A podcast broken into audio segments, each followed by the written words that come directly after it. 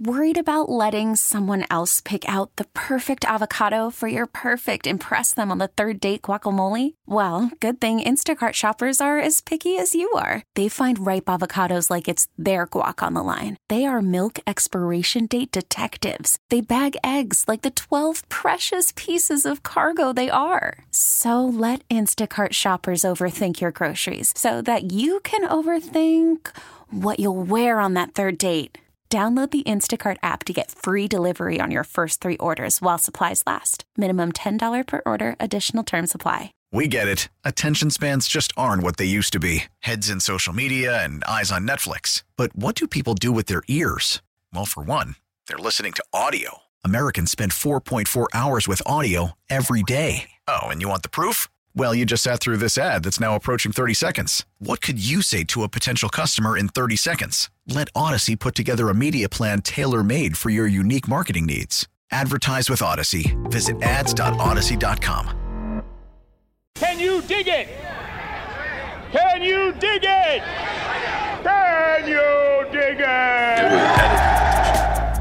Um, and as I said, you know, opening that when you have competition, um, we all have competition, it brings the best out of you, you know. Um, and anytime you add, you know, and, and that the makeup of those guys also helps that as well. So it's it's all in an effort to get better, um, not only to improve, you know, the skill set up front, but also just making the entire group function at a higher rate. That was Ryan Poles talking about the Bears draft. The Bears have 11 new drafted players. Our guy, Pete Fiutak, who does this sort of thing for college football news, has got some thoughts on what the Bears did right and what they did wrong in this year's draft. He joins me on the Circa Resort and Casino hotline. Circa Resort and Casino in Las Vegas, home of the world's largest sports book. And Pete has got a full breakdown on the Bears specifically on collegefootballnews.com. That's where you can check it out. But he's nice enough to come hang out with me. Pete, how are you, sir? And you're nice enough to have me on. How's, how's it going, Mr. Holmes? How you been? I've been good. You know, the White Sox have been stressing me out a little bit, but I, I walked away from the Bears draft with some thoughts. And and look, the the number one thing for me is they got lottery tickets. And I know that you you yep. talked a little bit about that, like that them turning six picks to 11 isn't insignificant. Why is it not insignificant? Strength in numbers. Look, and I, I've bothered you on this for years, but the day and preach this as much as I possibly can. The NFL draft in the first round, you have to really try to miss a regular starter unless it's a quarterback. And the Bears obviously didn't have a first rounder. Second round, you got a 50 50 shot historically and statistically of getting a three year good starter. Third year, it falls off. And after that, you might as well just be throwing stuff at the wall. So uh, the, the ridiculous stats on this is it's like you have a 10% shot outside of a kicker or maybe a running back on the right here uh, of getting a, a good, significant starter after the third round. So what you do is the more picks you take, you know, it's sales, it's you know bar time, it's anything. The more contacts you make, the better the chance you got to hit. So the the way considering the Bears didn't have a first rounder, and considering they had all these late picks, they kind of did it right. I mean, if you need a position, just keep taking it. I mean, it would have been nice to get another wide receiver uh, outside of Velus Jones, but all right, obviously secondary was a concern, and they took three three of them, a punter in the seventh round. I know it seems insignificant, but historically, again, that's the best possible value prospect you can get as a kicker and punter. And so, with what they had to work with, it's a, it's a good draft. It's a good haul. I want to go through a few of the individuals on here. Let's start with with Kyler Gordon, the cornerback out of Washington. What does he do well? Number two guy last year, Trent McDuffie was the the main corner for Washington. Uh, he's a good tackler, very you know, one of the one of those very good locker room guys. Great personality, has a great everything you kind of want in another corner. Doesn't really have that diva thing going, uh, and he's just a good, sound player. And he came through time and again because teams are trying to stay away from McDuffie. Uh, good tackler, just good sound player, and a, and a good fit there. It would not have been a, a total shocker had he gone late in the first round.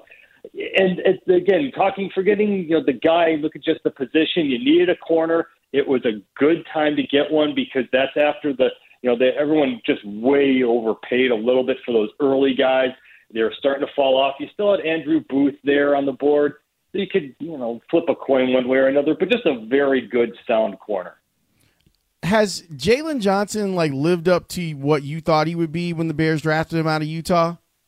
Again, you know, decent draft pick, but yeah, for the most part, all measurables, all tools. You know, that's what you kind of want. You want the guys who can fly around and and can just get around the ball and have the NFL skills, and he's got that. I didn't think he was going to be a superstar or anything, but he's been a good, productive part of the puzzle. And again, I don't mean to, to keep preaching this way, but but if you can just draft a good, sound starter, that's it. That that you've done your job. Anything past that is kind of dumb luck, as the history is showing. Whether you get a Pro Bowler or get a an All Pro, you know, if we if everyone knew Aaron Donald or J.J. Watt or, or Brady were going to do that, obviously they'd get picked earlier. But for what Jaylon Johnson's been, he, he's been he's been good. He's been a good sound player. Pete Fiutak of collegefootballnews.com is joining me. You can check out his breakdown of the Bears draft when he's done breaking down the Bears draft with me right here. Jaquan Brisker, I loved his tape. Like that's the type of player that they need. They needed someone to play strong safety, and he seems yep. to have decent ball skills. What does he do well? Yes, just everything you just said. And he's just uh, another just sound pick. He's not going to be a superstar. He's not going to be the big flashy guy who's going to come up with 10 picks and uh, the lights out hit. He's just kind of always there. And he's uh, Uh, the, you know, forget the stats because they're not too eye popping. But you know, like you said with the table, you ever watched Penn State play? He was just always around the ball. And that's what you want. He's always ahead of everything. He was just able to make plays, and he's a, a, another sound pick at the right time. Safeties have been devalued in, for whatever reason through the years. And in this draft, Kyle Hamilton dropped. You had uh, a bunch of other key parts that dropped. And to get him there in the second round, that's a good value pick at the right time and match him up with Gordon. And again, strength in numbers. If they, obviously the Bears came into this concerned about secondary, and with the wide, the wide receivers were on the board, you had other key positions on the board, and they got two potential starters in the second round. Which, look, that's that's it. That's everything. If you can get two guys who are that good, that sound, and experienced, and really, again, not a lot of flash with these two. You're you're, you're not going to get the you know the Trevon Diggs million plays or anything like this, but they are just going to be go out there and just be good parts of the puzzle. And maybe a byproduct of this is that you know what position Brisker plays. Like he's not yes. a hybrid safety. He's a strong safety. Jackson Hill, yeah, exactly. They, like those guys who like could part corner, part you just yeah, you know exactly what both these guys are going to do. You know, there's not you're not going to move Kyler Gordon to free safety, and you're not really going to move Brisker around. But he does have the speed. He does have the skills to to fit really pretty much every style. But he is good enough against the run where you don't have to put him as just purely a free safety. How do you feel about Velus Jones? All right, you know he's an interesting interesting prospect because he, he was a huge recruit. Uh, and, just nobody could quite figure out how to utilize his skills until he got to Tennessee, and then all of a sudden he blew up in that offense. But that offense is, was a little gimmicky under Josh Heupel a yards after the catch guy. And that what he is more than anything else is a safety valve for Justin Fields. He's going to be a, a quick hitter, one read, get him the ball, get it up to him on the move, and just let him go. So he, he's not going to be a number one overall receiver. He's not going to be a huge volume catch guy. But in this offense, when you've got a, a quarterback who's still trying to figure it all out, you know what he's going to do. Again, you know, right off the line, one, two, three, boom, get him the ball and hope for yards after the catch because he moves. I mean, he's a he's great in the open field, and that's exactly what this offense needs. Considering they they didn't do anything really much else to help him out, at least in this draft. They didn't go for another tight end. They didn't go with any sort of possession receivers. You know, they didn't take any flyers on receivers late. So he's really sort of it in terms of going to be the guy who's going to help help make this offense go for a team that that still probably needs to find receiver help somewhere else.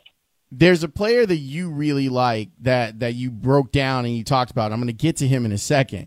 I wanted to ask you about Braxton Jones because in catching up, and obviously he's playing at Southern Utah, so there's a competition level thing, and you're watching some of the games that that he played against like UNLV or whatever every time I, I felt like I was watching a guy that if he does not get better with his technique, he's going to be called for holding every time.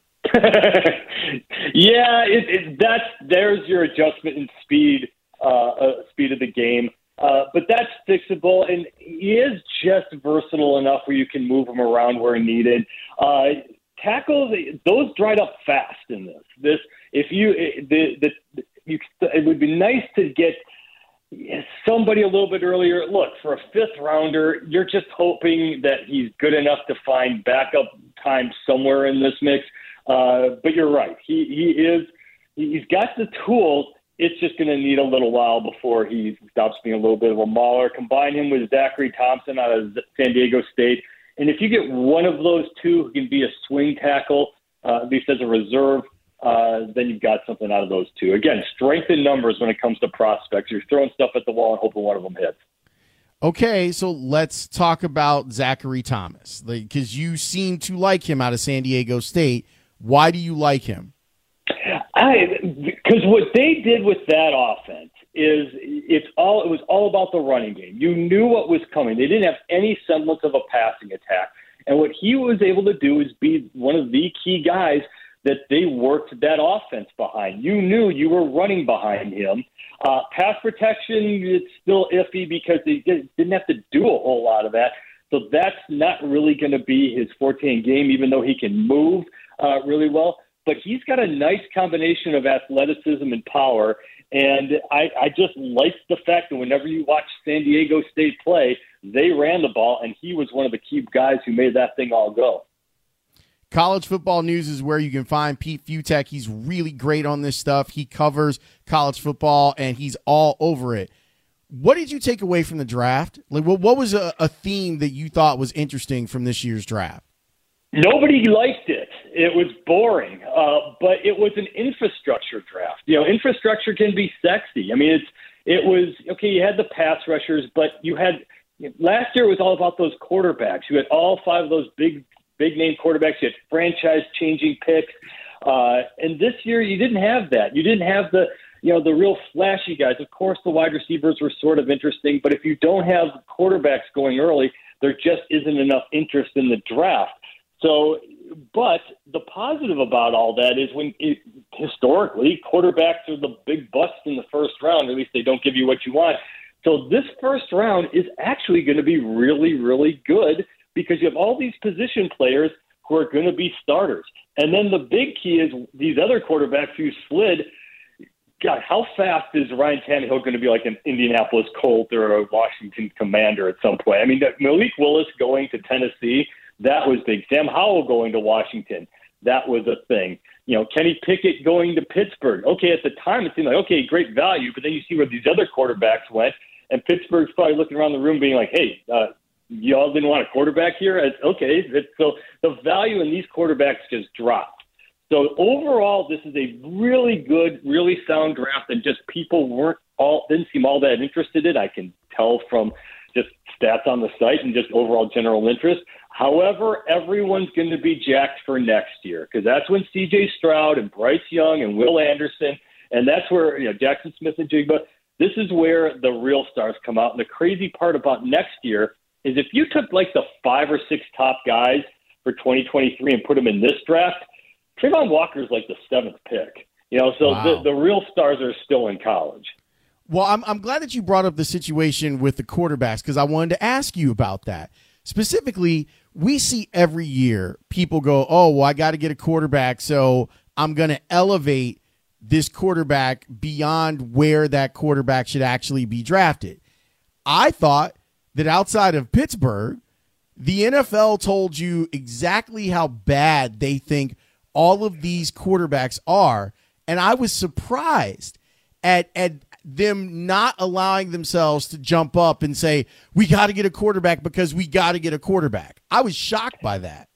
You and I are on year, I believe, 12 of arguing about this, where you dog the quarterbacks, and I keep telling you you're in the midst of the greatest quarterback play in the history of the sport. And the NFL is also telling you who needs a quarterback? I mean, of course, Drew Lock isn't anything special, but he, he starts. You know, give me the team out there that absolutely desperately, desperately had to go quarterback, especially considering Baker Mayfield. All right, he's not going to be Aaron Rodgers or anything, but he's still out there. Uh, apparently, Carolina actually likes Sam Darnold. At least they're saying that. So if you re- look around the room, you know, there's just not a lot of jobs open. There's not. I don't want to say quarterback is the new running back, but it, where are the teams that absolutely came into this draft and said we've got to have a quarterback? And even Pittsburgh, like Mitchell Trubisky, to a certain extent, can at least start. I mean, somebody. But you're right. One, these quarterbacks just weren't that great. Two, everyone seems to have a quarterback. And three, read the overall room. Who's winning Super Bowls? It's the team that's mortgaging everything to get the great defense and the great rest of the parts, and then you get Matt Stafford. Or you have the great defensive guys in place and the nice offensive front, and oh yeah, you got TB12 coming down to Tampa Bay. So if you're a super a team that's on the verge of winning a Super Bowl, they, we've learned get all the other parts in place, and then you go find your quarterback and go from there. But when you have, you know, and last game he was playing fantasy going into the next year. You know, Deshaun Watson. Look what Tua has to work with uh, there in Miami. Uh, just the, the wide receivers that are coming off the board all over the world. Everyone's got receivers, everyone's got quarterbacks, and they're just seeing that these guys are just kind of eh.